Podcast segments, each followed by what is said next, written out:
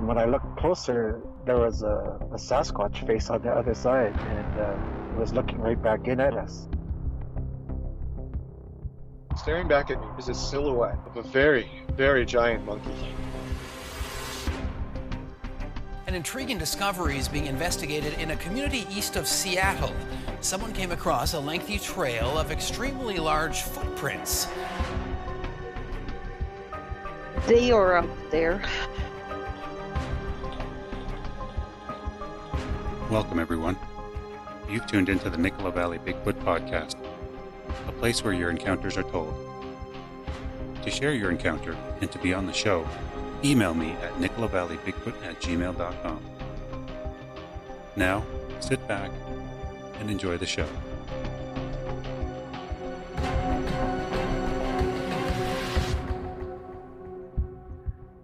Hello, my name is Claudia Ackley, and thank you so much, Sheldon, for having me on your show. I'm honored.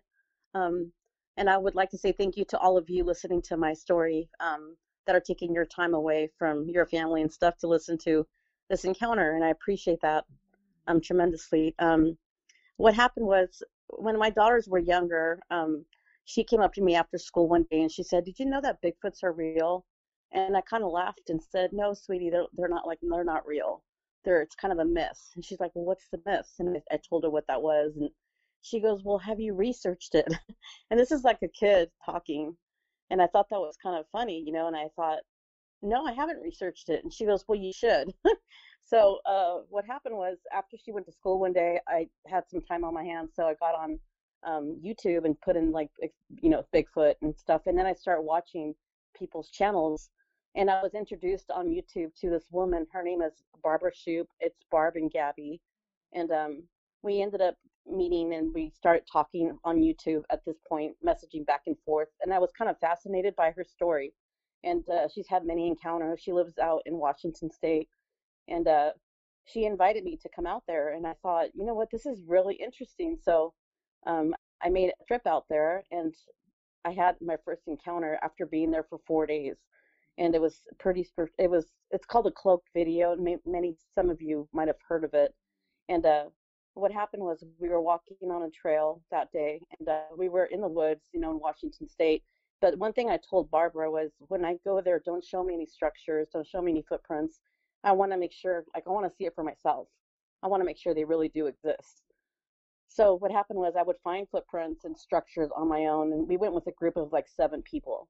So we were walking on this path, and she would she stopped us and she said, you know, every time I come right here on the spot, my dog Gabby stops and turns around and stares, but very intently, and I think there's something here. So we said, let's go to the left of the trail. And it's kind of a little left and right. It's like a fork in the road. And we went and she showed us this tree that's been like kind of like smashed and twisted. And, and all of a sudden I felt this something in my head saying, you're being watched. And I've never felt that before. Um, and I was kind of like looking around the woods. And sure enough, I see this creature with these black almond eyes. He was about five feet tall. He looked like an alien in the face with a chimpanzee body and he was holding one tree with like one arm and a long arm. And as soon as we locked eyes, like he jumped off the tree, took two bipedal steps, which is walking on two feet, and then he went quadrupedal, which is on all four, and took off and ran away from us. And that was super shocking to me because I was like, oh my gosh, like they are real. And I was expecting to see this big, huge, you know, hairy creature that's like eight feet tall. Well, you have to remember that some of them are babies. They start as babies and they grow up just like we do. So that was crazy. But on her video camera, because she was she has a YouTube channel, she was actually doing like a YouTube like clip for her channel. And in the the, the video, it it's like the predator. It comes out like like predator. But I could see him like his flesh and blood, his hair. He had pink skin on his back when he was running away from us. His black almond eyes, and he was flesh and blood to me. So um, that day changed my life forever because I was like, oh my gosh, they are real. And I was kind of in shock for like the next few days because when you do see one, it does change your life dramatically.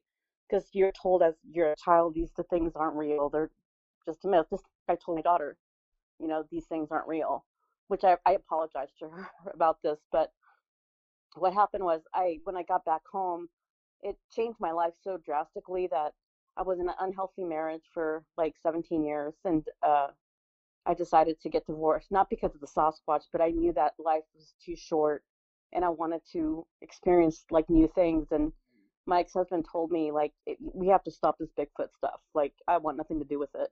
But I was passionate about it. I wanted to learn more and more and more. It's almost like an addiction. I got a Facebook account for the first time and I started meeting other researchers and um, started going out with very high end researchers like Adam Davies, um, Todd Standing, um, many, many people, great people, and some people that just have like little village where they live in the woods. And I would go to see them, and I've been all over the country in all parts of the woods, land between the lakes, Skinwalker Ranch, uh, Roswell's, everything, and uh, I've been very blessed in that way. So, um, what happened was I lived in California at that time. We lived in the city, but it's very expensive to live in California. So it's much cheaper to live in the mountains. Are you there, Sheldon? Yeah, I'm no, I'm, I'm I'm no, I'm here. I was actually just about to ask before we get it get get past Yeah. uh, your first encounter. I want to ask you about the the creature hanging from the tree. Now, did it Yeah. make any noise at you, or did it make any gestures towards you, or did it just lock eyes and know, okay, it's time for me to go? It looked like terrified that it's been spotted. Oh, okay. Like, you know, when you walk in on someone, like if you, like they're getting dressed and you kind of open the door on someone and you're like, oh, shoot. Like, you know, like, oh no, like it's Yeah. that we had the same kind of reaction to, to each other. And as soon as like he knew that I was looking at him in the eyes and I was like, my mouth just opened and I was frozen in fear because he's like five feet, but they're kind of built. They're like chimps. And uh, at that point, he had that look of fear, like, oh no, she spotted me. And then at, when it started running away is when Barbara on the videotape, you could hear her say, did you guys see that? Like, you know what I mean? She saw him running away, but she didn't see him on the tree because she was talking about the tree that's been twisted. oh, But I was the one that was just at him.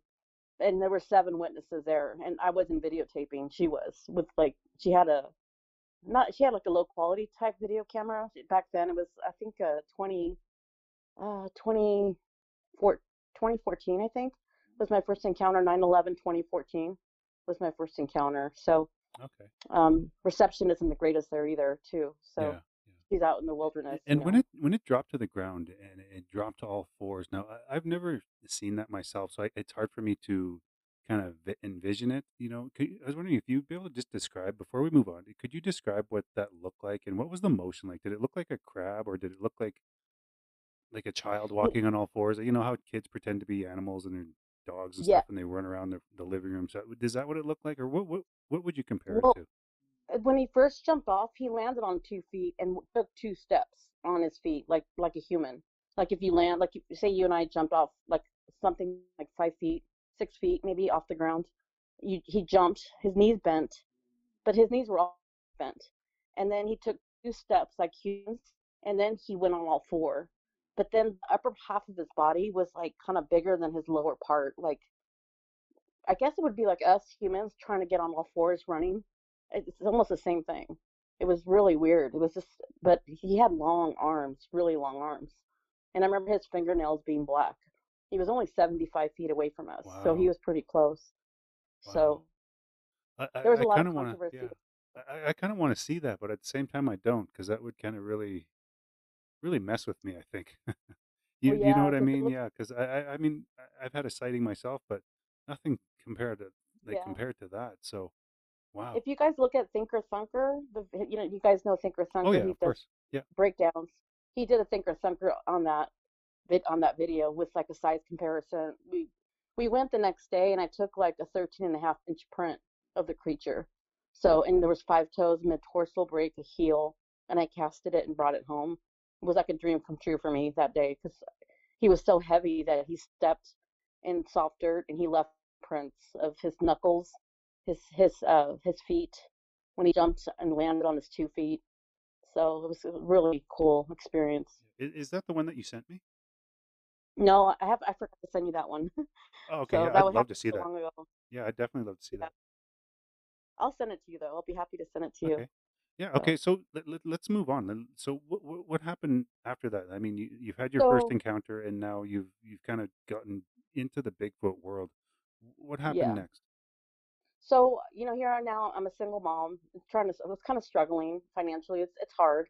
worked in a hospital for almost 20 years with cancer patients and decided that, you know, I want to, we also have in California, it's very, we live near Hollywood at Los Angeles, and it's very crazy there. Big buildings, it's like city, you know, like New York type thing.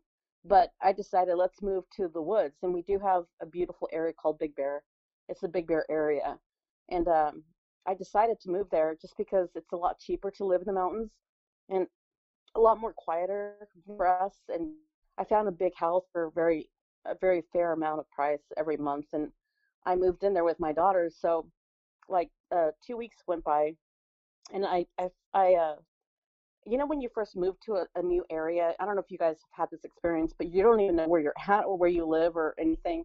So I had to Google to like or to do like uh, Google Maps to get my daughters from school. So I would Google my daughter's address for, for school from our house, but somehow it would take me to the end of this trail every single like five times in a row. And I'm like, why am I why do I keep do I keep making the wrong turn? Why do I end up at this beginning of a trail? And it's like it's very quiet. There's like no there's barely any people. It's like not a a popular trail. So I thought that was really strange.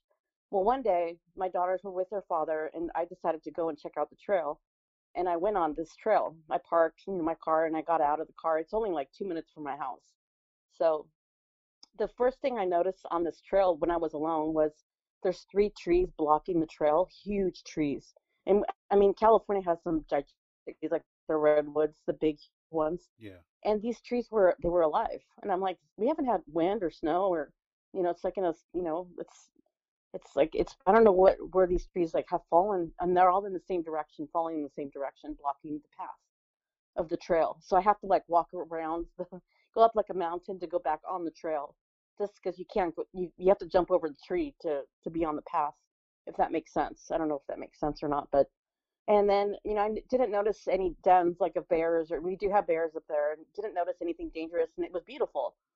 So a couple days go by, and I my daughters were with me and they finish their homework and I don't want them on their tablets and their iPhones and blah blah blah so much that I said to them, you know, we're here in nature now.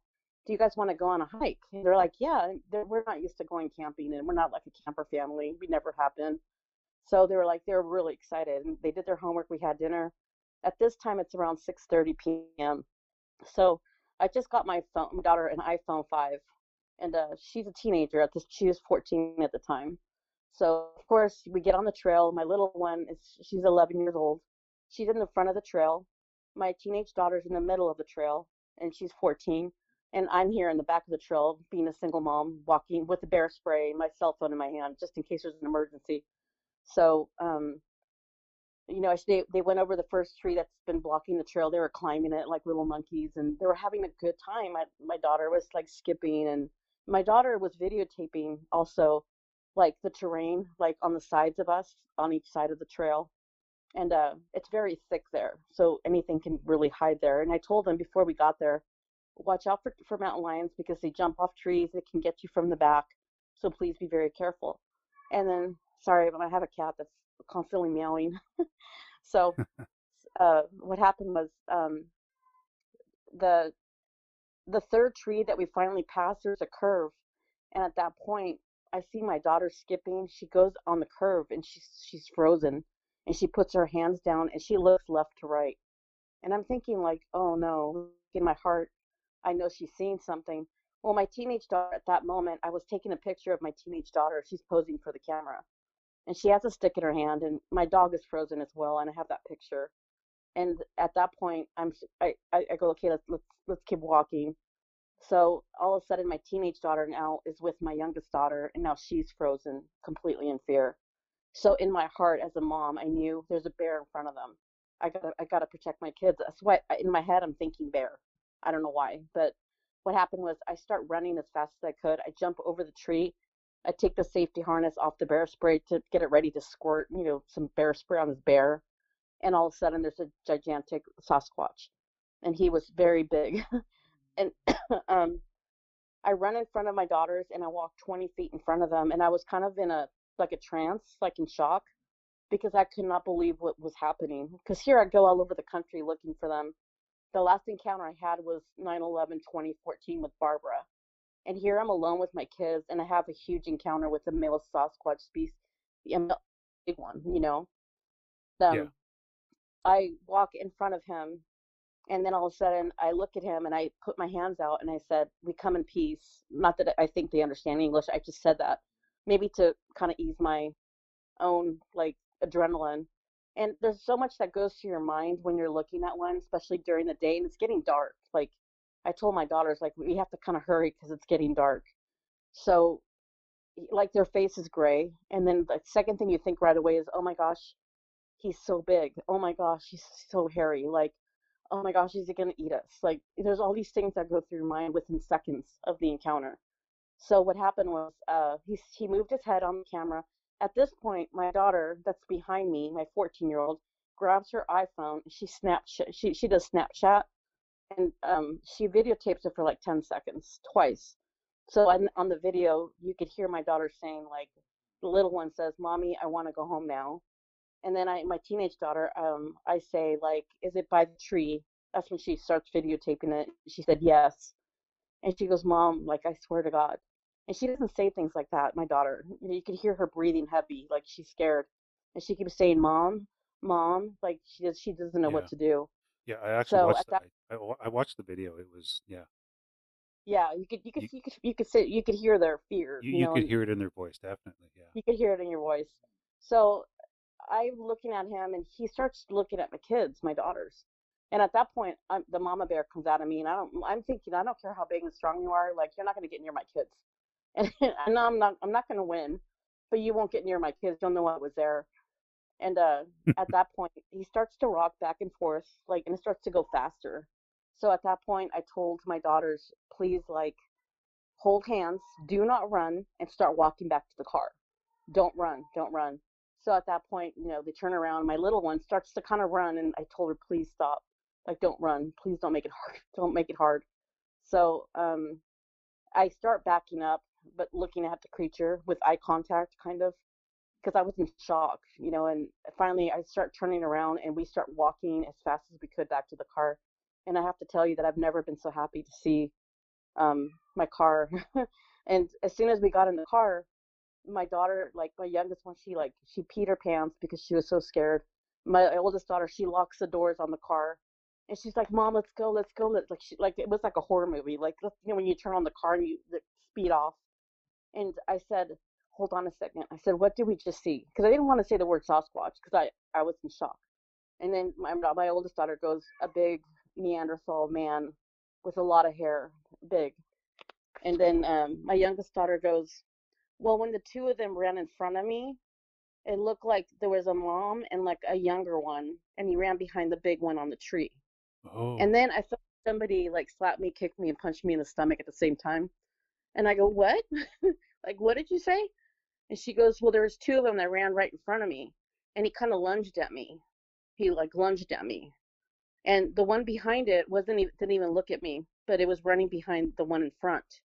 And she said the weird thing was he the the one in the front was looking at me as it was running forward behind the big guy. And I was thinking in my head, like when you and I run, Sheldon, we always look at the next step where we're we're gonna like put our foot. And they're so stealthy that they can run without even looking to see like if they're gonna trip over like a stump or a rock or you know, it was it was amazing to me.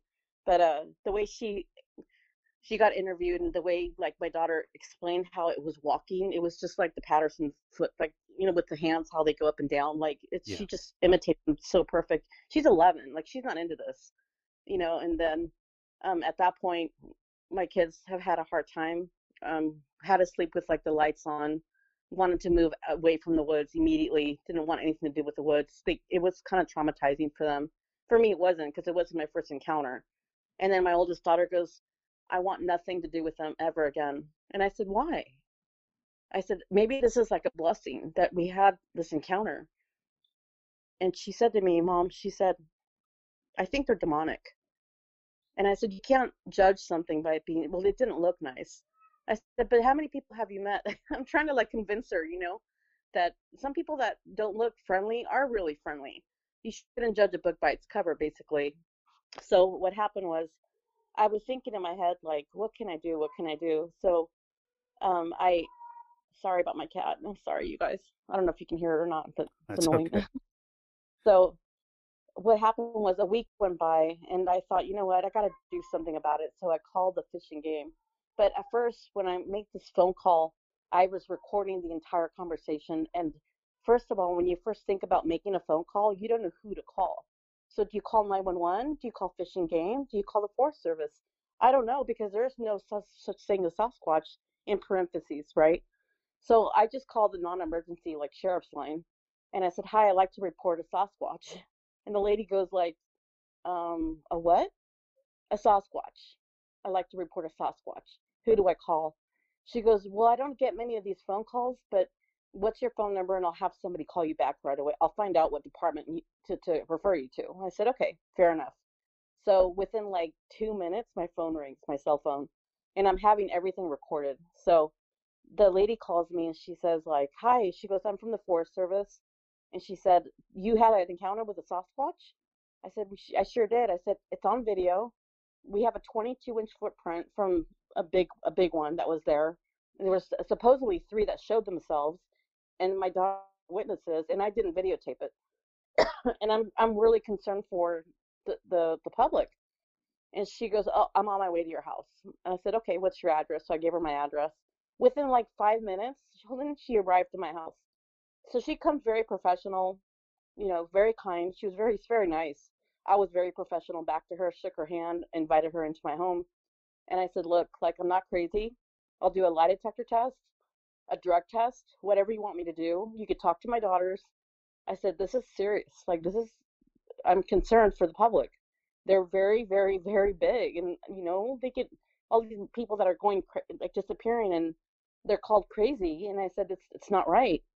So she goes, I think you saw it. Oh, no. She said to me, um, well, my supervisor's here and he wants to hear your story.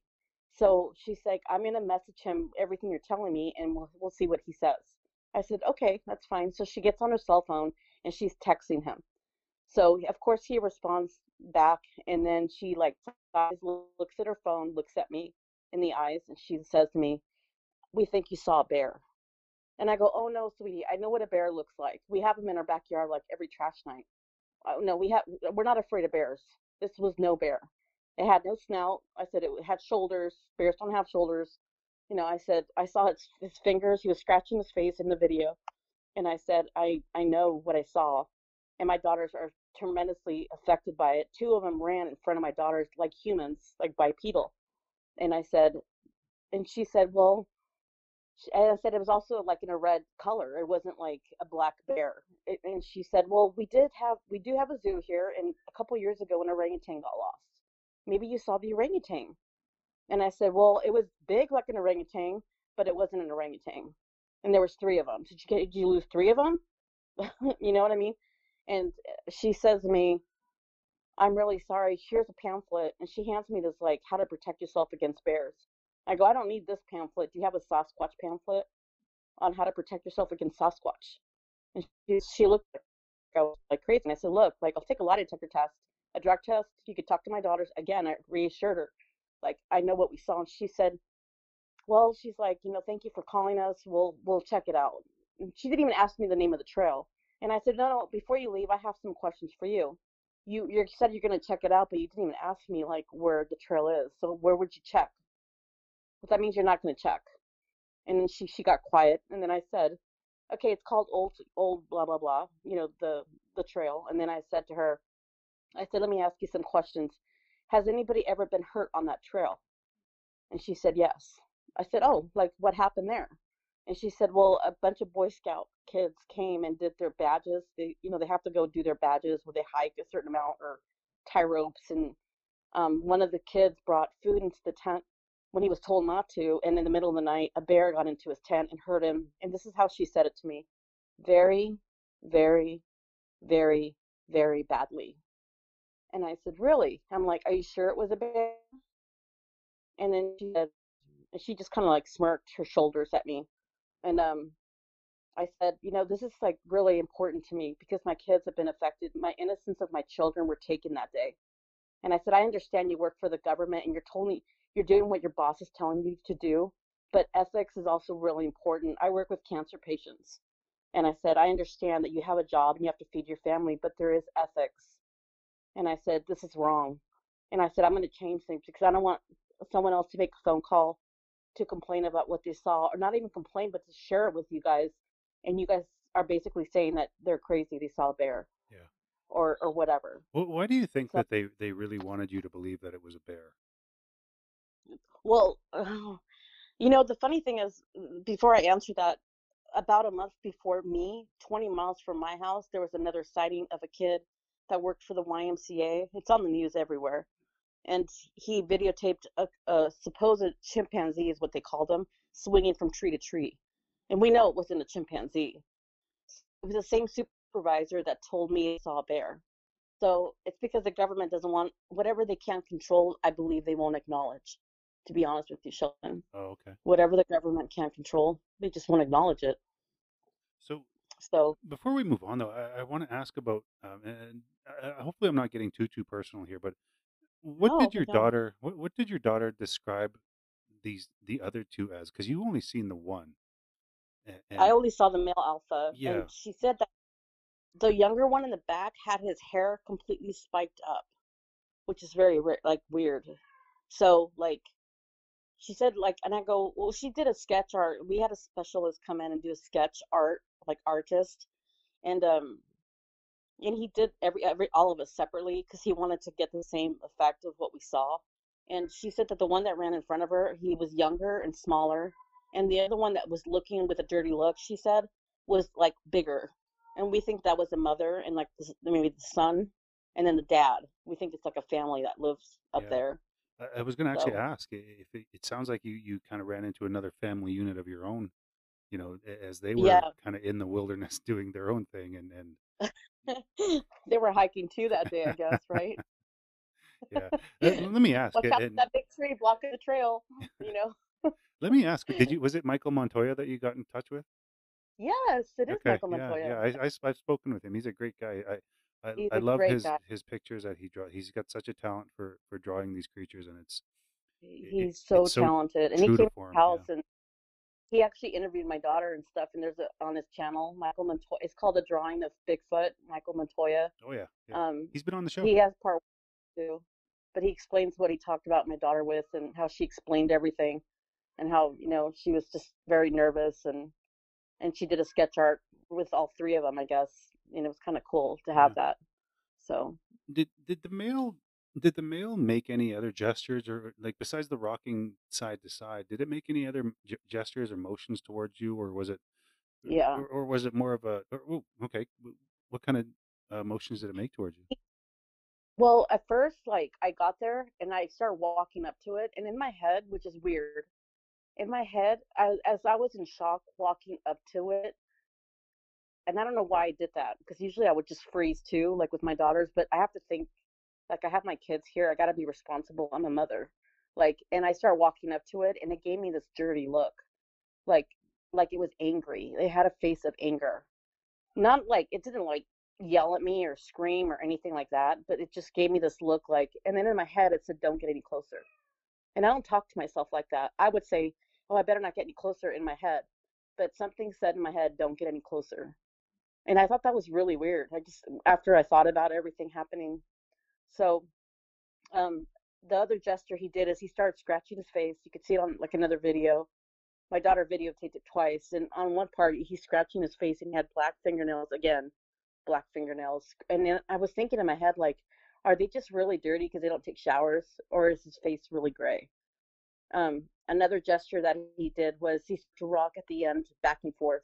He looked down, and I think he was looking at his family to see where his family was at. Maybe I don't, I have no clue. Then he started to rock back and forth, left to right, left to right, and then it goes faster. It was like good and faster, and I felt like at that moment he was going to jump off the tree, and I was going to be in big, big trouble. So that's when I told my daughters, hold hands, turn around, and start walking back to the car. Yeah, I, think So you I think you would have been had you gotten any closer. Uh, I mean, I to to put it bluntly, I mean, like you said yourself, your you know, Mama Bear came out when your kids were were threatened, and and I think he was in the same in the same boat as you. You know, maybe if you got any closer, you know, he would have done something more that more rash, so to speak. Probably. And, and so I, I think you guys, I think you did the good the right thing by by turning around and walking away. I think that's what Yeah. probably saved you. You know, like uh, some people have mentioned to me, did you ever think that they were trying to ambush you? Because the trail goes like you start at the beginning of the trail and you kind of it takes you like in a little like S type of a loop, hmm and he's like "You're thinking that you were at a curve, and he could see us coming from like either direction, and we were going from the other direction to where my car was at, like from north to south. So he could see us coming. So it wasn't like we weren't being warned. There's a part of me also in my head that thought, does he think that we don't that we couldn't see him because he's like right there? And when if you guys like look up the video, you could see how big like compared to me on this this tree that's enormous. He was 30 feet up on the tree. And it's a big round tree. I mean, you have to have some skills to get up there. Yeah. So it was kind of crazy. but And for the listeners, was I will I will post a link to the video that Claudia is t- talking about because you guys should really check it out. I, I mean, even the the breakdown of it. I, I think there was another. Um, I can't remember the YouTuber's name, but he actually did a breakdown of it, and and you well, you sent it to me. Bigfoot Tony and then There you uh, go. There you uh go. Watch Presents. Yes, Yeah. there we go. Yeah, I, I couldn't remember the names, but yeah, uh, for the listeners, I'll I'll share a link in the- in in the uh, podcast description so you guys can go check it out too. Because I really think that you should check this out if you haven't already. Um, now, Claudia, I want to ask as well. wh- Why do you think it was rocking back? like, Why do you think they rock side to side? Because you're not the first person I've heard say that. I, I think they're nervous, maybe. I mean, they're probably like, it's just, and, I, and I'll tell you something else that happened to me that I saw it again, another, that same type of behavior again, because I had a, more encounters with them after this encounter, but, and I think it's just kind of maybe just the way they are. I, I just, I don't know. But just, at first he was calm, scratching his face, and then as we were sitting there staring at him, and I would probably say maybe two minutes that we were just sitting there staring at him, going, "What are we looking at?" I had no clue that there was two on the bottom. I had no. I I thought it was just one at that point. Thank God maybe that I didn't know at that point because I would probably would have panicked a little more as a mom, thinking, "Oh, I'm not going to be able to take on. I mean, I won't be able to take on one, let alone three. You know what I mean? Yeah. So yeah, I I think it's just part of them. It's just part of their na- their nature, I guess. Their nervousness or anxiety, maybe. I, I have no idea. Yeah, and I guess it, it it really is conjecture at this point. I mean, they could be doing that as a, you know, maybe a battle, you know, Yeah. much like a haka, you know, from the type of thing, or you know how they you know, slap their shoulders and get ready to be, go to war Oh, type thing. Maybe it's that their version of that. Maybe they're rocking side to side to kind of let you know I'm getting ready to roll here. You know, you better you know what? I. I forgot to tell you guys something. When he started looking at my kids, they do this thing where they whoop. They go whoop, like, you know, really loud. And I believe it's telling them, here I am, in my opinion. It's just my opinion, my experiences. Like, I'm not an expert, nothing like that. But what I did is, when he was staring at my kids, I whooped at him, saying, I'm right here. Don't look at my kids. Look at me. I was trying to tell it two things. I know about your kind. And second of all, don't look at my kids. And I think that kind of upset him because I did it twice. I think I should have never done that. I don't recommend you do that if you're face to face with one because I have no idea what that means. Say eat me for all I care. You know, I don't know. yeah, I'm whooping at it with my kids, you know. And there was a part of me as I'm I'm sorry. like, I'm I, sorry. I love my children, but I was thinking, they were like, Mom, Mom, Mom, Mom, I want to go home now, you know. And I'm like, girls, just calm down. Let me. I'm thinking in my head. Let me have just a moment. let me. I've been looking for you for a long time, you know. I Yeah. haven't seen you in like years. You know what I mean? But no, I mean, I wish I could have taken that day back. I wish I would have never seen anything, Yeah. honestly. Well, well, So before we finally move on from this one, I just want to ask one more final question about this encounter. Now, you now yeah. you said that you heard a voice in your head say, "Don't come any closer." Like, was it your voice or was it something else? Oh, you know, that's a good question. Um, I think it was my voice, but I just don't talk to myself that way. It was just odd to me. Don't Yeah, get any closer. yeah, I- Like I and don't tell myself that, especially when I'm in a trance walking up to it, because I couldn't. At first, I was in denial. I was thinking, no, no, you're just a stump. No, no, no, no, you're, you know, you're, you're not real. Like this is not really happening right now with my kids when I'm not with like my researchers, you know, with big guys. You know what I mean? yeah, This is not happening, and and it was kind of a shock for me at first, and then I kind of snapped out of it quickly. yeah. So Well, the only reason I ask is I, I spoke to somebody that didn't want to come on the podcast, and you know, people tend to do that. They they just want to tell talk about it. But um, yeah. she had an experience where she heard voices in her head, but two different ones. Um, after she had her sighting, you know, what- basically saying, uh, uh, it was so long ago, I can't really remember what she told me.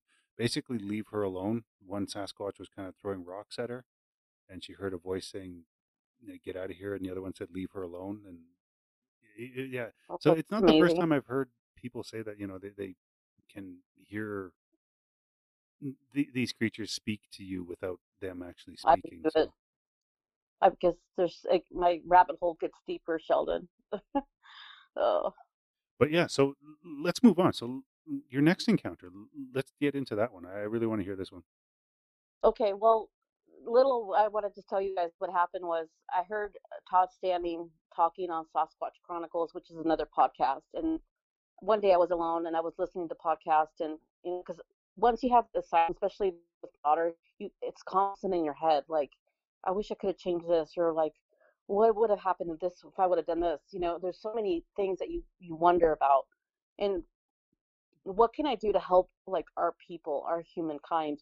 Looking at Dave Paulides missing 411, if you guys don't know what that is, it's people that have gone dis- like disappeared from the woods. That it's very strange circumstances. It's not like hypothermia or eaten by an animal. They just disappear and there's no trace. And sometimes you'll find the body in water or like up in a mountain that within like a day. It's just crazy stuff. So, and I'm not saying the Sasquatch are murders. I'm not saying that they're all bad. I'm not saying anything like that because it could be anything. I mean, there's UFOs. I believe in my heart. I'm I've never seen the Sasquatch hurt anybody. They haven't hurt me yet. I've been in the la- land between the lakes. I've seen Dogman. I've seen I've seen a lot of stuff, and I, they haven't hurt me, thank God, yet.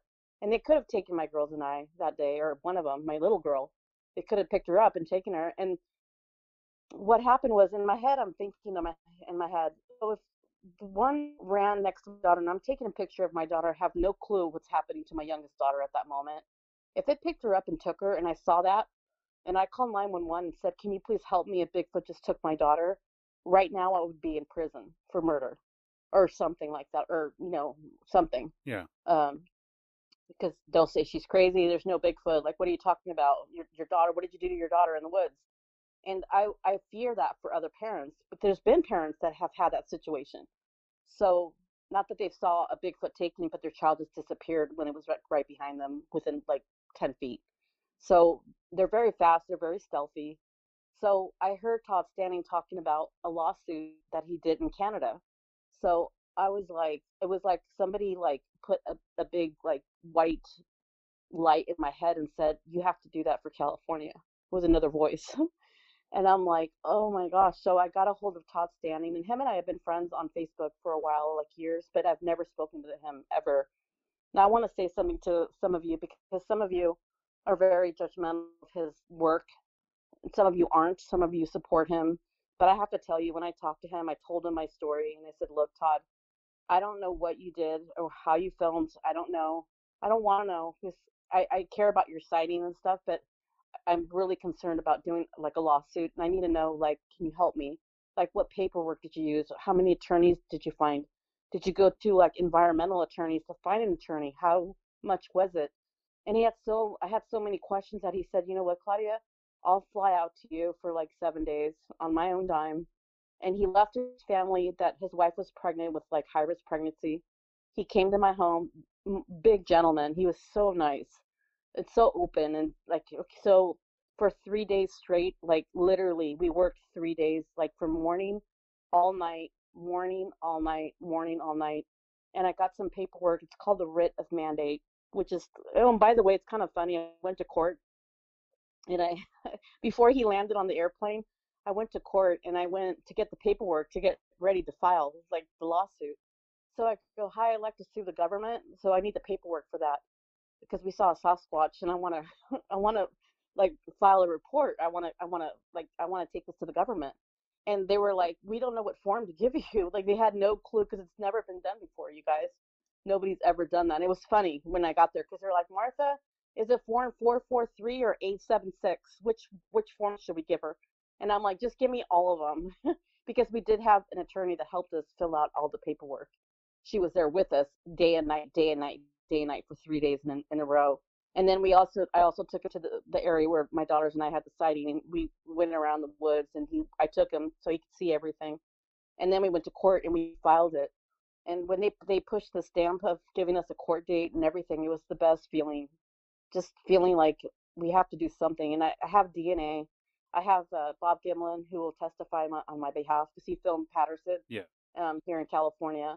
I have uh, Josh Gates from uh, Expedition Bigfoot. If you guys ever heard of him, I think no, not Expedition Bigfoot. Uh, the show. I don't. I forget the name of the show, but you guys probably know who he is. But Yeah. um, the name is escaping me at the moment, but I know who I know what you're talking about. I know, Josh, yeah. So, and, uh, so I've had uh, also people like uh, Wart, uh, uh, Fish and Game that would they would come and testify, saying that they are Sasquatch, they've seen them, and I've had people like with, writing contracts and signing them, saying they'll go to court and be like a witness. So what happened was Todd told me really quickly. He he called me one day. He went back home, and uh, he called me, and I was in my car. I remember like driving home from work, and he called me and he said. I have some great news. I found an attorney who will take us on pro bono. And I start crying and I'm like, oh my gosh, I'm so blessed. I'm so happy. And he said his name is Bobby Garcia. He's in the state of Texas, but he will fly down and like represent you and take this to court for the state of California. And I was so touched. And I'm like, when can I talk to him? And he's like, well, I'm going to send him all the information that I have, all the paperwork that we, we you know, that we, we, we filed. And I thank Todd again for all of his hard work, everything and then like the media got involved and then the media heard about my story and then i was on like the view and they were like she's she seems passionate but uh, we don't believe it there's no such thing as sasquatch you know there was just like so much news media people wanting to do interviews and it was crazy crazy so um it got to a point where i stopped it because i couldn't it was too much and I, I wanted to focus on the court case but uh and I I don't want that kind of attention. I didn't want the media to get involved at all. I just kind of wanted to do my court thing, but uh, it was it was uh really hard. And then I started getting followed at home by government license plates. Like one time, I live on a very quiet street, and I start driving my car. Got out of the driveway, start driving it, and this truck, white truck, and I have it on my Facebook. He goes right behind me, and there's no cars in the woods. Like there's not like traffic or anything. He's literally a foot from my bumper. So I'm like, this guy is gonna like, he's gonna throw me off, like, because I was gonna go down the mountain to go into the city to pick up my kids. I'm like thinking, if I don't do something now, he, I'm gonna get pushed off this mountain. Like my car's flying down the mountain. So I went into like the city of where where I live. There's more cars and stuff. And at that point, I made a very quick move, but not dangerous move. I just kind of went into the post office and then made a circle, and then I followed him. So then I got on his like bumper and then start videotaping his license plate. As soon as he saw my cell phone, he took off like 90 miles an hour, which is stupid because, you know, it's dangerous. You you you can hurt someone. So then I had someone come and knock on my. I have the ring doorbell, and it's a security camera. Um, one guy was like gruffy looking with like a plaid shirt and like a like a hat, like a red hat. Another guy was like wearing like black sunglasses. He was wearing like a black jacket, very professional looking, and he kept ringing my doorbell, doorbell, doorbell, and I felt like they were from the government. I don't know if they were men in black or what they were, but they are real. They do follow you. And then the last thing that happened was um, I was coming home and it was there was snow on the ground. So I was coming home and this car, as soon as it saw me coming, he was on. We were staring at each other. Well, he went and he blocked my driveway, and he stops his car. So we're looking at each other from like feet away, from window to window, and he stops and stares at me and gives me a very very dirty look. So at that point, I I I start going forward. I didn't want to go into my house because I didn't know if he was going to go into my house with me. So so he started to flee, but then his tires on his back tires they got stuck on the snow, so they started like spinning. it was so then I grabbed my cell phone and looked at the the license plate, and sure enough, it was government license plate. And this was like a normal. It wasn't a truck. It was like a normal like like a I don't know. I don't even know. It was like an Acura Integra, like a normal, just a little car. Hmm. Very strange. Did the gentleman So- that that came to your door, um, like the one in the plaid shirt and the one in the black jacket, did, did they say anything to you, or did you answer the, the door? I wasn't home, but I saw them on my camera. Oh, okay. And how, how long on did they stick around for? Yeah, so I did I because I knew in my heart like I didn't I should have but I was too scared to. I didn't know what they were going to say to me. Like, I didn't want to have a death threat and have that over my head with my kid. You know, if I hear it, uh, I don't want to stop the court case. Yeah. So I just I didn't answer it, but I was staring at them through my cell phone because as soon as you push that button, your cell phone notifies you that you have a guest, and then you can look on your cell phone to see who it is. And he kept pushing the button, pushing the button, and then the guy that was with them was didn't go because we have some steps that you had to get to my front door, but he wasn't with them on the steps. He was standing with his hands like folded on his chest, and he was standing by the car, which is really scary. So at that point, I was like, oh, I'm scared. So I got more security cameras. And then what happened was um, we sent the paperwork to the attorney. Well, the attorney called Todd and said, Todd, you got to stop the court case. And then he's like, well, why haven't you talked to Claudia? Like, why haven't you spoken to her? She's wanting to talk to you. He's like, well, if I do talk to her, I'm kind of officially obligated to help her. And I don't want to unless I know that I can win this case I don't take cases I don't think I can win. I have 250 employees that work for me.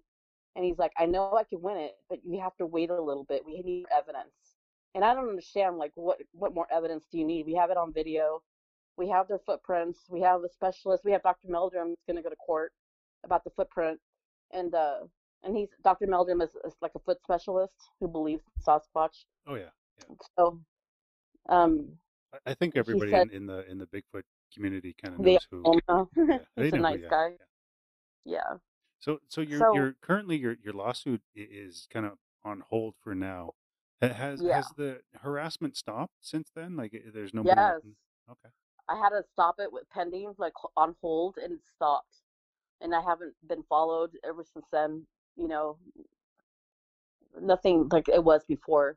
It was pretty intense.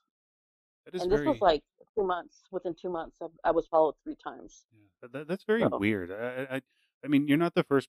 It's not the first time I've heard I've heard this, and, and you know the government kind of poking their nose. I, I- had a gentleman I spoke to not that long ago who um, also had a kind of a run in with, with government officials, and he, he, I just don't understand why, why why they're so invested in you know proving that the existence of Bigfoot and Sasquatch and, and, and all these other cryptids. Why they're so invested in, in proving they're not real? I mean, what, what's the I- deal? but I mean, and it's anybody's Well, now guess. the right? government, well, the government came out now and said that there's un, unidentified uh, whatever aircrafts or whatever. So I think they're slowly starting to like tell people. I think that most of the United States is staying in sound. Well, they'll understand and they'll, they'll accept the fact if the government comes out and says, "Look, there are Sasquatch. We believe there's some Sasquatch out there." You know, I think that we're staying in sound that we can deal with it. Most country. You know, it's just but money. It's like the lumber industry, the camping industry, the fishing industry. There's so much involved in it, I believe. Because these animals, they're not even animals. I believe they're. I don't even know what to call them right now because it's so surreal for me right now. But I believe that they're very, very intelligent. I've seen it for myself. Oh, yeah, You yeah. know. Yeah, me too. So. I- Yeah.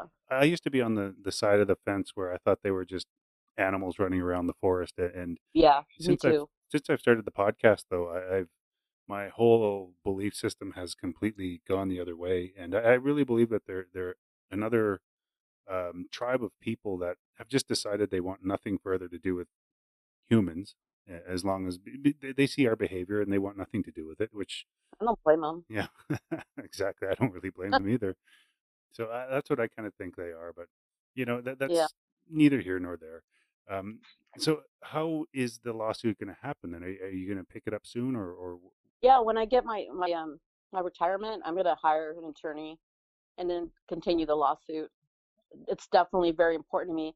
Another thing that I want to tell you guys is that I'm starting a national PTSD group throughout the United States. It's going to be free to the public. So there's going to be like some cities in your state where you can go and talk about your encounter without feeling the ridicule, without people putting their opinion in it. Like sometimes the Bigfoot community does. It can be ugly oh, and yeah. I'm not afraid of saying that, you know. And it's like an AA meeting. And if you guys haven't gone to an AA meeting, you go there. You don't have to share your name. You just tell it what happened to you, and there's support systems there. They won't say that didn't happen. I don't believe that. You know what I mean? It, that there's going to be rules, and there's going to be um, when you first go. I, I'm I've put a lot of time into legally trying to get it going. it's it's taken a lot of work, but um, that's going to be coming soon to your hometown, and it's going to be free to the public. So people that are dealing with PTSD, because it's real, it's it's so real, and I want them to have a safe place to go to Yeah. talk about it. That's a great idea. know. What a wonderful idea. Like, I, I, uh, let me Oh, give you an thank you. example, and I'm really trying not to make this interview about me, but I, I like we're we're connecting on a different level here, and I got to share an Yeah, encounter with you. Course. I, I- spoke to a gentleman early, early on when I started the podcast, and and he kept it in for three decades plus, and Oh, it really, really affected him in in in, in not the best of ways. Like it, it really traumatized him, and he hung on to that trauma because he, he had the you know the ridicule a- and you know the judgment, and, yeah, and you know he comes from a um, you know a, a, a farmer's background, a- and you know you don't talk about your feelings and that sort of thing, and he held on to it for a long time, and uh, it, it really, really took its toll on him. So that's a wonderful idea. I mean, not everybody can can deal with re- encounters with these creatures the way some people can, and the yeah, the people that can't, they do need a place to outreach where they're not going to be humiliated and they're not going to be made fun of. So that's a great idea, beautiful idea. That and you're going to have to keep me on uh, uh, up to date on how that's going because Uh, Yeah, can I'm gonna actually ask for your help um, when it comes up. If you could advertise it on your podcast for me and mm, have them reach out to me, there's gonna be a number, like a one eight hundred number you can call, so you can find out like, and you'll you'll get a con. One, I'm gonna pick one person from each state. I already have some people from like one person from each state. Depending on how big the state is, Texas is very big, so there's gonna be more than one leader. And then their job is to pick places in their city, like East Texas, where there's a lot of sightings, to go to a church and open up a room, maybe every other month, for people to go for like three hours and talk about their story. You know, it's gonna take time for people to Yeah. come, and because they're gonna be scared. It's it's gonna be a process, but I promise you, in the long run, people are gonna be helped, and that's my major number one. If I don't win the court case, at least that will that will be something set. You know what I mean? That I could feel if I die tomorrow, I could think, you know what? At least I got this going. So some people have a place to go. Well, it's a safe haven place. And I don't want people doing drugs and drinking their their their Yeah. PhD because that's also that'll take you wrong the wrong path as well. And I get we all need something to like get our thoughts away. I I get that, but uh, it's there's other ways to be more healthy to do it and you're also going to establish great relationships when you go there and meet other people that have had the same encounters that you have had and some people have had great encounters you know so it's not all bad Yeah, so and I've heard those too. Uh, I've actually had a few that uh, people that I've talked to that you know after they've had their encounter with with, with Sasquatch, it- it's actually changed their life for the better.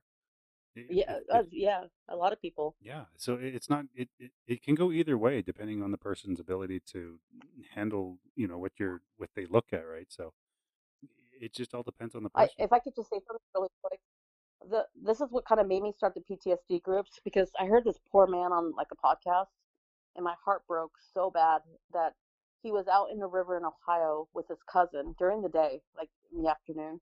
They were on a lake and there's like a little land on the lake. Well rocks started getting thrown at this these two guys on, on, on a little bo- rowboat thing. So one of the cousins has a temper and he's like you know who's throwing these rocks at me? Oh it's like you know this, there's a man over there. He thought it was a man so he told his other cousin let's go on the land. Just let's show him like how it feels to have rocks being thrown at you while we're fishing. So he gets on the on the shore and he i guess picks up rocks and throws it at him and then this creature comes out of the tree and just charges him picks him up and throws him and like throws him into the water and he hits like part of the boat and the water.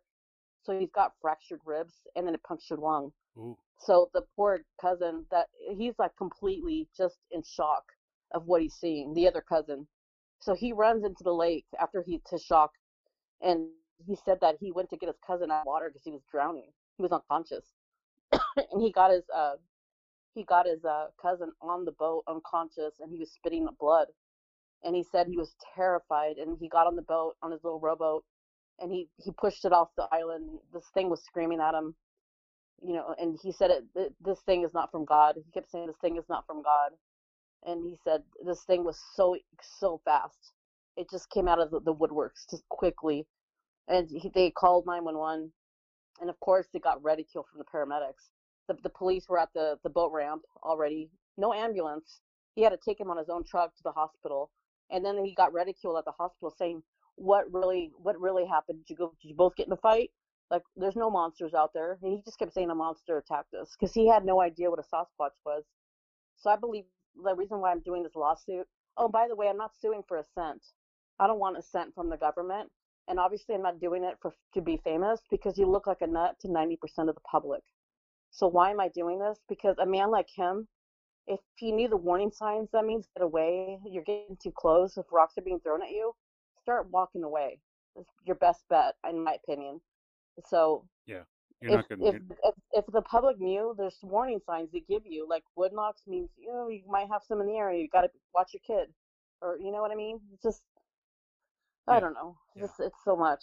no, yeah, yeah, you're not gonna win a fist fight with a Sasquatch on, any of the any day No, of the no, you- uh, and I wouldn't want that. But and I don't mean to make them sound like they're all horrible and bad because they're not, in my opinion. Just, no, no. I So- mean, you do, but they're much much like us in terms of people. Like There's you do get the yeah. good ones, and then the- odd time you do get the the the a hole, to put it plainly.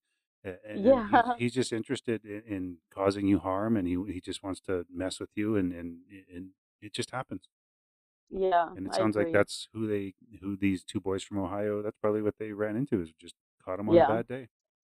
And I guess the other cousin doesn't even talk to the other cousin now. He's like, Oh, I don't know what did to him, or the police went in there, like interrogated him, and he, ever since then he hasn't been the right. He hasn't been right in the head. That's why these PTSDs are so important. These groups for people that have PTSD. yeah. So that really broke my heart hearing him. That's a really beautiful concept, though. I really do applaud you. So thank you, and, and I'll Oh, definitely do my part to help you out. Hopefully, we can expand it into Canada too, because uh, I know. I'm talking to Todd Standing about that. That'd be great. Yeah, So I want to ask you, and I, I, I would be remiss if I didn't. Now, you've had an encounter with a dog man.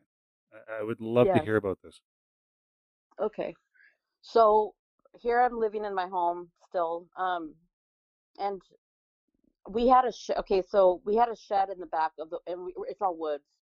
We have like, uh, I had a neighbor and he died mysteriously. And then on my left hand side, it was an older couple, but they were never outside and they had these like spotlights. So like sensor lights into the woods instead of the front of the house if somebody would come or by their cars, they had it back of the woods. I thought that was so weird. So one day, my daughter and I are watching YouTube. My oldest daughter's with her dad, and so it's just my youngest daughter. At this point, she's now 13. This is a couple years that have gone by. So, you know, um, I've been doing interviews, doing a lawsuit, just been busy, busy, busy, working, uh, being a single mom. So one day I went upstairs with my daughter and we were watching YouTube videos, like funny videos, and we were laughing and giggling. And it was the summertime, so I had the windows open and we were upstairs and all of a sudden like at midnight we hear the biggest slap in the house. And it was to the point if you guys who those of who've had house slapped you know that all your walls like literally it's like an earthquake. We thought it was an earthquake at first. And we my daughter looked at me and she said this is your fault That was her first reaction her exact words this is your fault mom and i ran to the window and i said no and I don't know why I said no. It's just my reaction. Like I was trying to tell it, don't do that. You scared my kid again. So, so I ran downstairs, and at this point, this is three or four years that now have passed since we've had the encounter. I have a boyfriend. His name is Ed Brown. He's a podcast too. He has his own podcast, and um, he was visiting me that day, and I told him, I said, "Did you hear that?" He goes, "I did."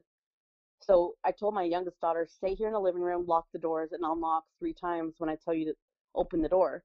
She's like, okay, but uh, don't leave me here. I said, no, I'm just going around the house to see what that noise was. So sure enough, we get a flashlight, we start looking around, and sure enough, Sheldon, we see a handprint with mud, and I took pictures. It's on my Facebook uh, page of a hand that hit the side of the house with like hair. You can see the hair of the arm, everything. Perfect handprint. Not too big though. It was like a juvenile, another juvenile. So at that point, we're like looking at with the flashlight, and my neighbor comes out, and she said, "Oh," she goes, and she goes, "You know, something's back here because my spotlight's on." And she goes, "It takes a very big something for that spotlight to turn on." And she goes, "You better be careful here." And I go, "Why do you say that? What have you seen back here?" I'm trying to get information out of her without saying Sasquatch. Yeah. And she says to me, "I don't like dogs." And she goes in the house, and I'm like, but she, I mean, she said goodnight and stuff. Just be careful. And I'm like, dogs? Like what? And I'm thinking like real dogs. Like she doesn't like dogs, and I love dogs. So it didn't dawn on me of what she was talking about. So a couple of nights go by. So I told my boyfriend, I said, my, my daughters are now with their, their dad, thank God. But I, I got the ring doorbell, which is a security camera, and I, you could kind of move it wherever you want around the house. So I moved it to the back of the woods where you could see my back porch, you could see my back shed, and the woods. So sure enough, that night I just start getting the sensors like something's back there, something's back there. So on the side of my sh- my uh my shed, I see this enormous creature. My shed is 12 feet high, and he was like right up right at like a little bit, maybe a foot. So he was about 11 feet tall. He was massive, massive built in the chest, bigger than like a football player, bigger but I was looking at him and it was so strange. He had a snout, like, and he had like ears, like like a dog, like like a German Shepherd ears. And I I looked and I'm like, why is this? What is this thing? Like, and I knew about Dogman, but it didn't register to me. Like you're looking at a Dogman. And then all of a sudden, as I'm looking in the camera and I'm enlarging it, well, the camera turns blue when you when you light it up and you're on it. Your the ring doorbell it turns blue on the actual outside, so it turned blue and then all of a sudden he lifts his hand with five fingers and he gives me the demonic the devil sign he holds his two his like you know the devil sign the two fingers that you hold up and i go is that what i'm thinking am i seeing this right and i showed my boyfriend i'm like is this right so at that point like i'm like this is crazy so i called some big researchers like i called the next day i called some some researchers that are ufo researchers I couldn't find anybody that would come out because I thought this is a dog man. This is what I'm seeing. But uh, the Sheldon, the, the their toes are like I, I sent you pictures of their feet, yeah, right? Yeah, you did. So we went out that night, and I told them they're out here every single night, and there's the Sasquatch are in front of the house, and the other ones are in the back of the house. The, so the, the dog men are in the back of the house, and the Sas they were never together in a group ever. I never saw them together. So I looked at the the camera again, and we were all in the house, the researchers and I, my my boyfriend. I said, "They're out here now. We got to go outside." And by the way, behind my house, there's 12 structures. And what we call structures is when like limbs have been torn off, not sawed off by human, and they make like teepee structures, all kinds of structures. Yeah. Um, it's very interesting, and uh, I would have like little ornaments, like little bears and stuff on my my back porch well, they would come missing. And I'm like, where did my bear go? Like, well, maybe an animal took it, I guess. Well, when we went back there, all the structures, I found my ornaments in their structures, which terrified me. So they've been stealing my stuff, which is kind of funny in, in a way, because they, they are humorous. They, they, the Sasquatch are funny. They, they do have humor. But I don't know who took them. I never saw because I just put the ring doorbell out there. So sure enough, we go out there with the ring doorbell, and I go and I confront one a dog man and it looked at me and I looked at it and it had like it looked like a dog in the face. It had shoulders. Their knees are bent backwards like a dog. They do mm. walk upright and they can go on all fours and they are not as friendly as a Sasquatch. So if you think the Sasquatch are scary, when you see a dog man, it's like times 10, times 100 because they show their teeth. And it's like, are you smiling at me or are you like telling me to go go away? Or are you going to eat me? you, you kind of wonder, you know. So I said to it, In the name of Jesus Christ, I rebuke you. Get away from my house. You're not welcome here.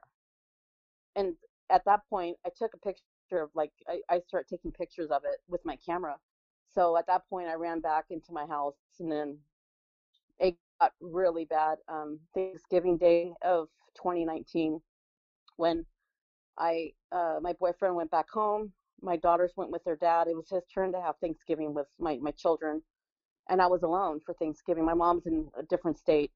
Oh, no, she's not in a different a different county. I'm sorry, different county. So at that point, um, I opened up. We had to have the curtains closed, and every, uh, the, the house we lived in had windows all over the place, like, and they were like 10 feet off the wall, like from the ground. So if I stand there, I can't look at through the window. You have to have like a ladder to look through the window But at night we could see them looking through the window like all the time. It became very common. So I was I didn't want my daughter seeing that, so I would put like anything I could find, curtains, blankets, trash bags over every single window. So on Thanksgiving Day, um, I woke up early this morning. I, I make my beds. I'm very clean, and I start taking down the curtains and the the blankets. Well, the first one I take down, I see a creature on all fours, and he didn't look very happy. He was on my my neighbor's balcony, and he was on all fours next to her barbecue, and I was like, oh my gosh, it was like one on all fours. Like he was just sitting there, and it was snowing very hard. It was very cold. So I go to the, the kitchen window. I open up that one. I see more creatures out there. Then I go to the living room. Oh, and then they surrounded my house that day. But what happened was I made the mistake of leaving my house, even though they were still out there. So what I did is I, I called my best friend and I was kind of crying. I said, I'm kind of overwhelmed right now. They're surrounding the house. And she goes, What do you mean? I go, Well, I opened up the curtains and they're like, there's one in every like square inch. There's there's like ten of them around my house. And she's like, Well, are they the dog things? She called them, the dog things. I said, No. I said they're the Sasquatch. And she said, Well, come over here. And I said, Okay. So I grabbed my coat because it was snowing so, so hard. And then what I did is before I walked through my front door, I knocked three times, like one, two, three. I did it three times for, for one reason for the Father, the Son, and the Holy Spirit, just in case to cover my tracks. So I go out there and I grab a shovel and I start walking. And sure enough, this alpha male comes and he starts approaching me. And I'm walking up the steps to my car because you have to walk about 10 steps to get to my car. It's kind of like a 50 feet from my front door to my car. And there were some that were, there's three of them in front of my, my car. So I was thinking, oh my gosh, I'm not going to say anything. I'm just going to keep walking and pretend like I don't see them. So I kept walking with like my shovel and then I started to shovel my car out the snow, and I start I turned on my car to start like warming it up, and there was about two feet of snow. It was just packed with snow. So I get in my car, and I thought I did a good job, like you know, kind of making the, the area clear for me to back up and to get on the road and to go to get out of there. But every time I would push reverse, my car wouldn't budge, like it was broken. It, it wasn't working. So I finally I got out of the car again and shoveled it, and I could see all three of them standing there staring at me as I'm getting in my car. So at that point, I just gave up and I threw my shovel. I remember throwing the shovel to saying I give up. So at that point, I walked back to my house, and um, there's more stuff that happened, but I can't really talk about it right now until the court case is over, and then I'll be happy to come back and tell you guys more intently of what happened. Um, the the alpha male looked at me and he gave me these weird eyes that I can't, can't even describe. And then all of a sudden, I took my next breath and I couldn't breathe. So what happened was when I got in the house, I started vomiting massive amount of blood, like for. So prior to this, I called 911 like twice, only twice. Well, three times with um, three times with when I called about making the encounter, but the I called the 911 operator on Thanksgiving and I said, "Can someone please help me? Like I can't breathe." And she says to me, "You call 911 too much." I go, "Excuse me?" She goes, "You call 911 too much. What do you need help with now?" I said, "I'm vomiting blood. I need help." And she goes, "I'm sorry, the weather's too hard and we can't get to you. You're gonna have to find your own ride to the hospital."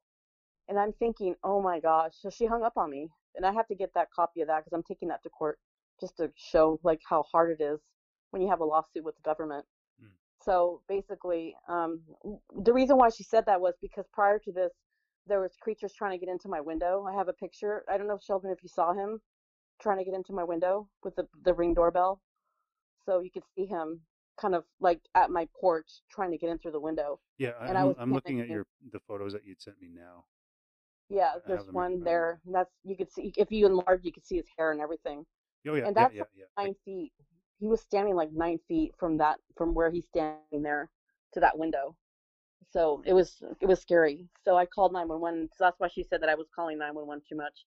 So four days go by and um, they turned off my electricity and i had no heat like no no stove to up. I was freezing throwing up blood throwing up throwing up blood. And finally my cell phone had like 2% so i called my brother and i just said ricky like i'm dying I'm sorry. Like, you got to take care of my girls and tell them I'm sorry. Like, I'm sorry. And he's like, no, no, no, no. hold on, just hold on a second. So he hung up with me, and the next thing I know, there was like a snowplower coming with the fire department, the paramedics, and the first thing the paramedics say to me is like, they saw all the blood all over the house. They're like, why did you wait so long? How long have you been like this? I'm like, four days. and I did call 911, but she said I called too much. And he got really upset. And he's he said, no, no, I gotta tell my husband, or I gotta tell my captain. So that's what happened. I got, and then I was in the ICU for about a week.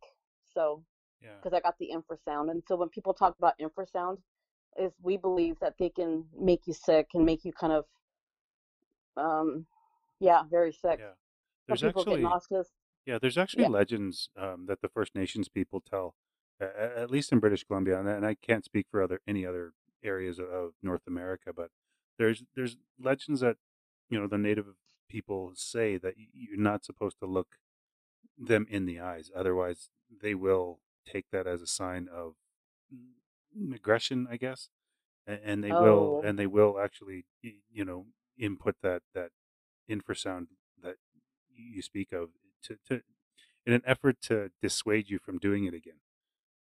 So Well, eh you know, when I was shoveling my car, I would look at him and he was laughing. The alpha male. He was literally laughing like you and I laugh, laughing, like giggling. But I was looking at him.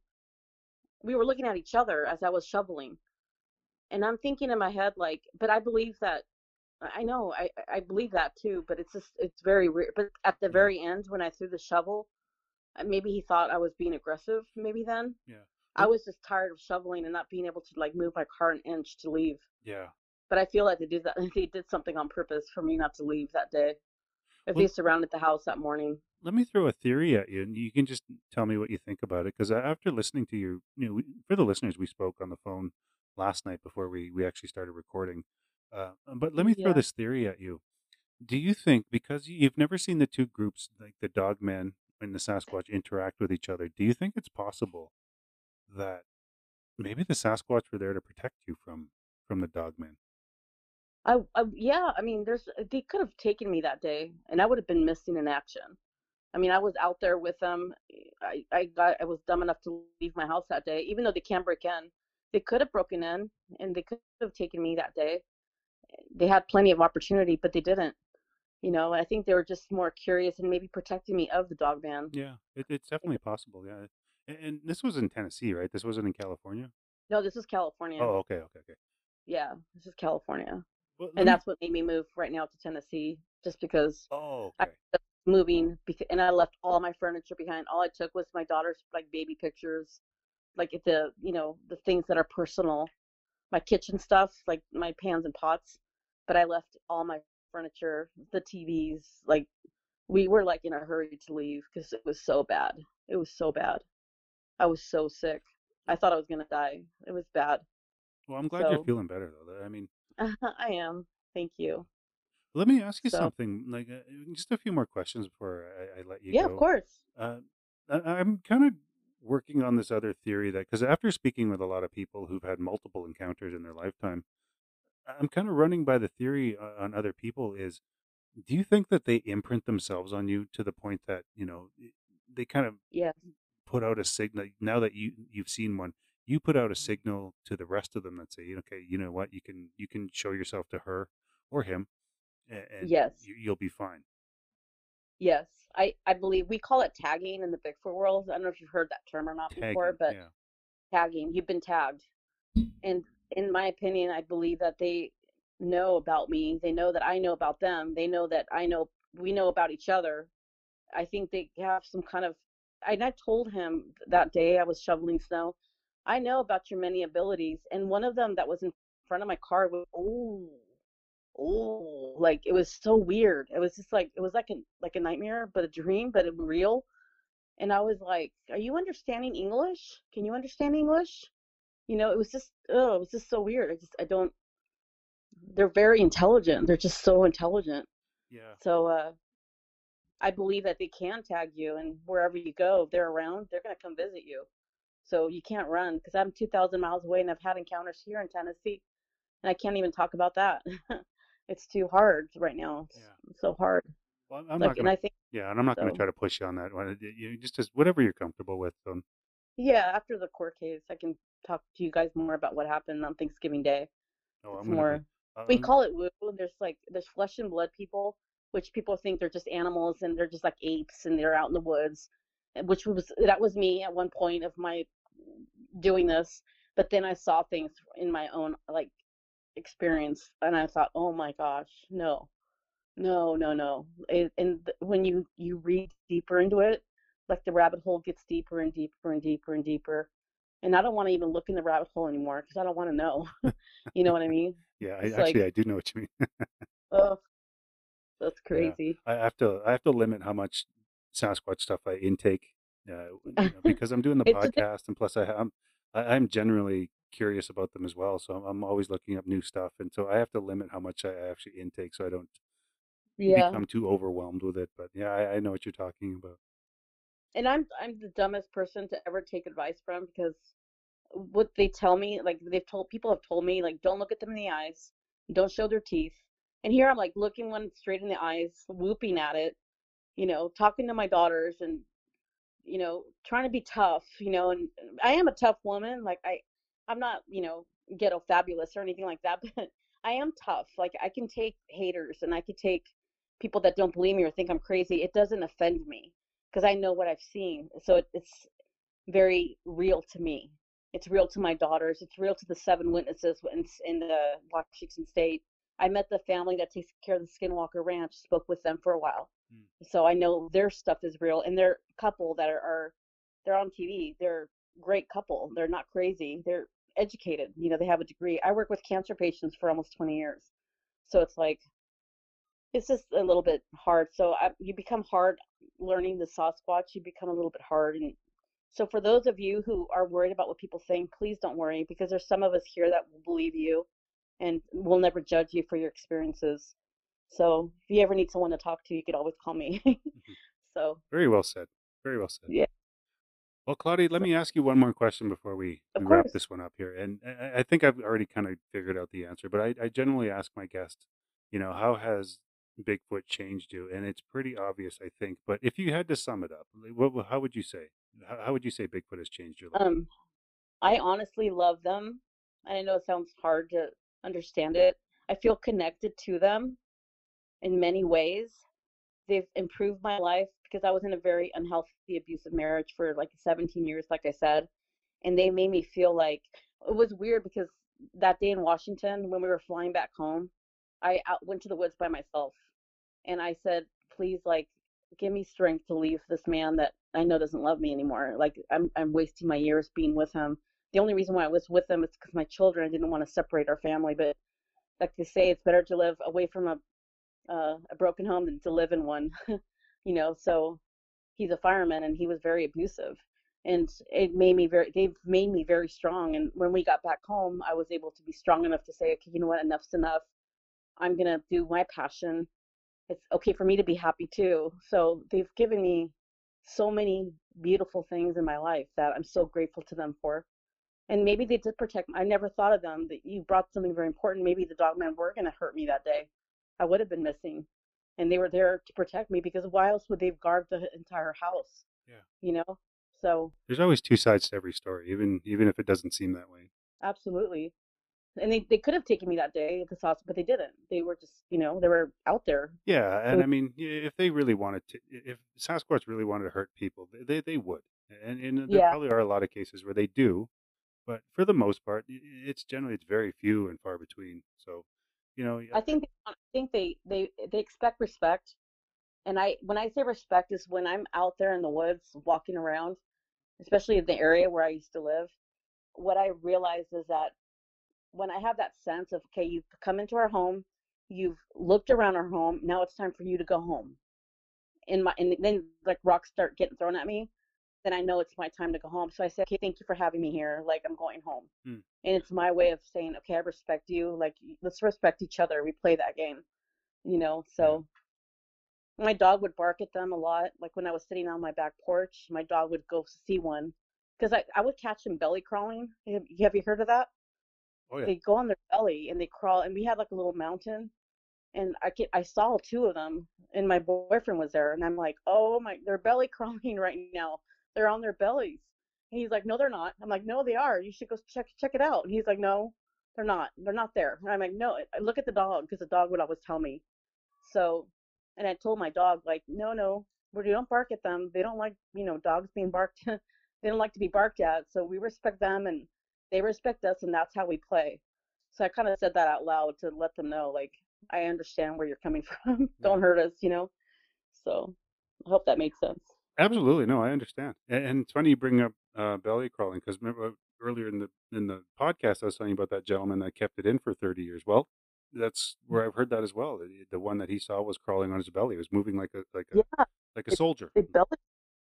Yeah, there was two of them. There was two of them, and as soon as I looked over, they dunked their heads really quick. And then him and I were fighting over who's gonna go and check it out. And then I finally said, "I'll just go check it out." So, yeah. Oh boy. So, so yeah, it's pretty crazy. Well, we're gonna have to keep But in I, touch, Claudia, because I really want to get. I, I really want to know how the court case turns out when it when it does resume, and you know, I, I really want to keep in touch with you, and we can get you back on the show or, or do something. We'll we'll stay in touch though. Uh, Definitely. And when the PTSD groups come, I'll definitely, you know, keep in touch with you and everything. And it's such an honor to be on your podcast. And thank you everybody for listening to my story. And it might sound crazy, but I promise you everything I said is honestly true. And I'll take a lie detector test to prove it. Oh no, So the the pleasure really is all mine. I, I, I when I read you. your account, I, I just I really really wanted to have you on the show, so that's why I reached out, and I'm so glad Uh, that we I did. I had a really great time talking to you tonight. me too. It was fun. Thank you so much, Sheldon. Uh, So God you. bless you and all of you guys listening out there. And for the listeners, if you guys just want to hang around, we're going to close out the show. Stay there.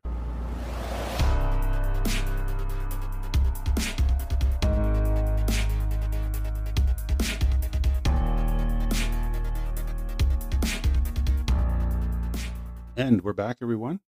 We are back to pull the pin on this one, but before we do that, we got to give a huge thank you to Claudia for coming on and sharing her encounters. And, you know, as I'm sitting here and I'm kind of wondering how to wrap this one up, I don't even really know where to start with that because there was so much going on in in this lovely lady's life with with Sasquatch, you know, from you know, just from a simple walk down a trail, it completely flipped her life around. And, you know, I'd love to know more. So after the court case is through, I, we're, I think we're gonna have to have Claudia back on to talk about it.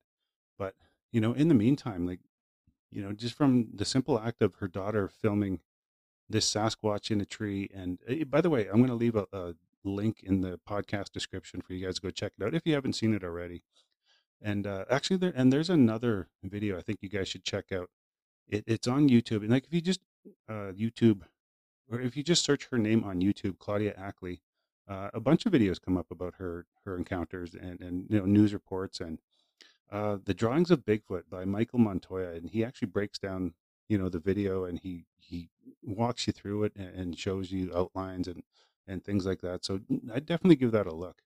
Um, what a fascinating case, though. Uh, like Claudia, thank you so much for sharing. Like I'm very very honored that you came on the show and talked about it. So thank you so much, and I do want to get you back on in a future a future episode to, to talk a little bit more because there's uh, for the listeners there was a lot more that we didn't really get into, but um, I'd love to have you back on, and then we can talk about some more other things because wow, you know you really have been tagged, uh, as you put it, by these creatures. So ooh, thank you so much for sharing. I, I sincerely appreciate it.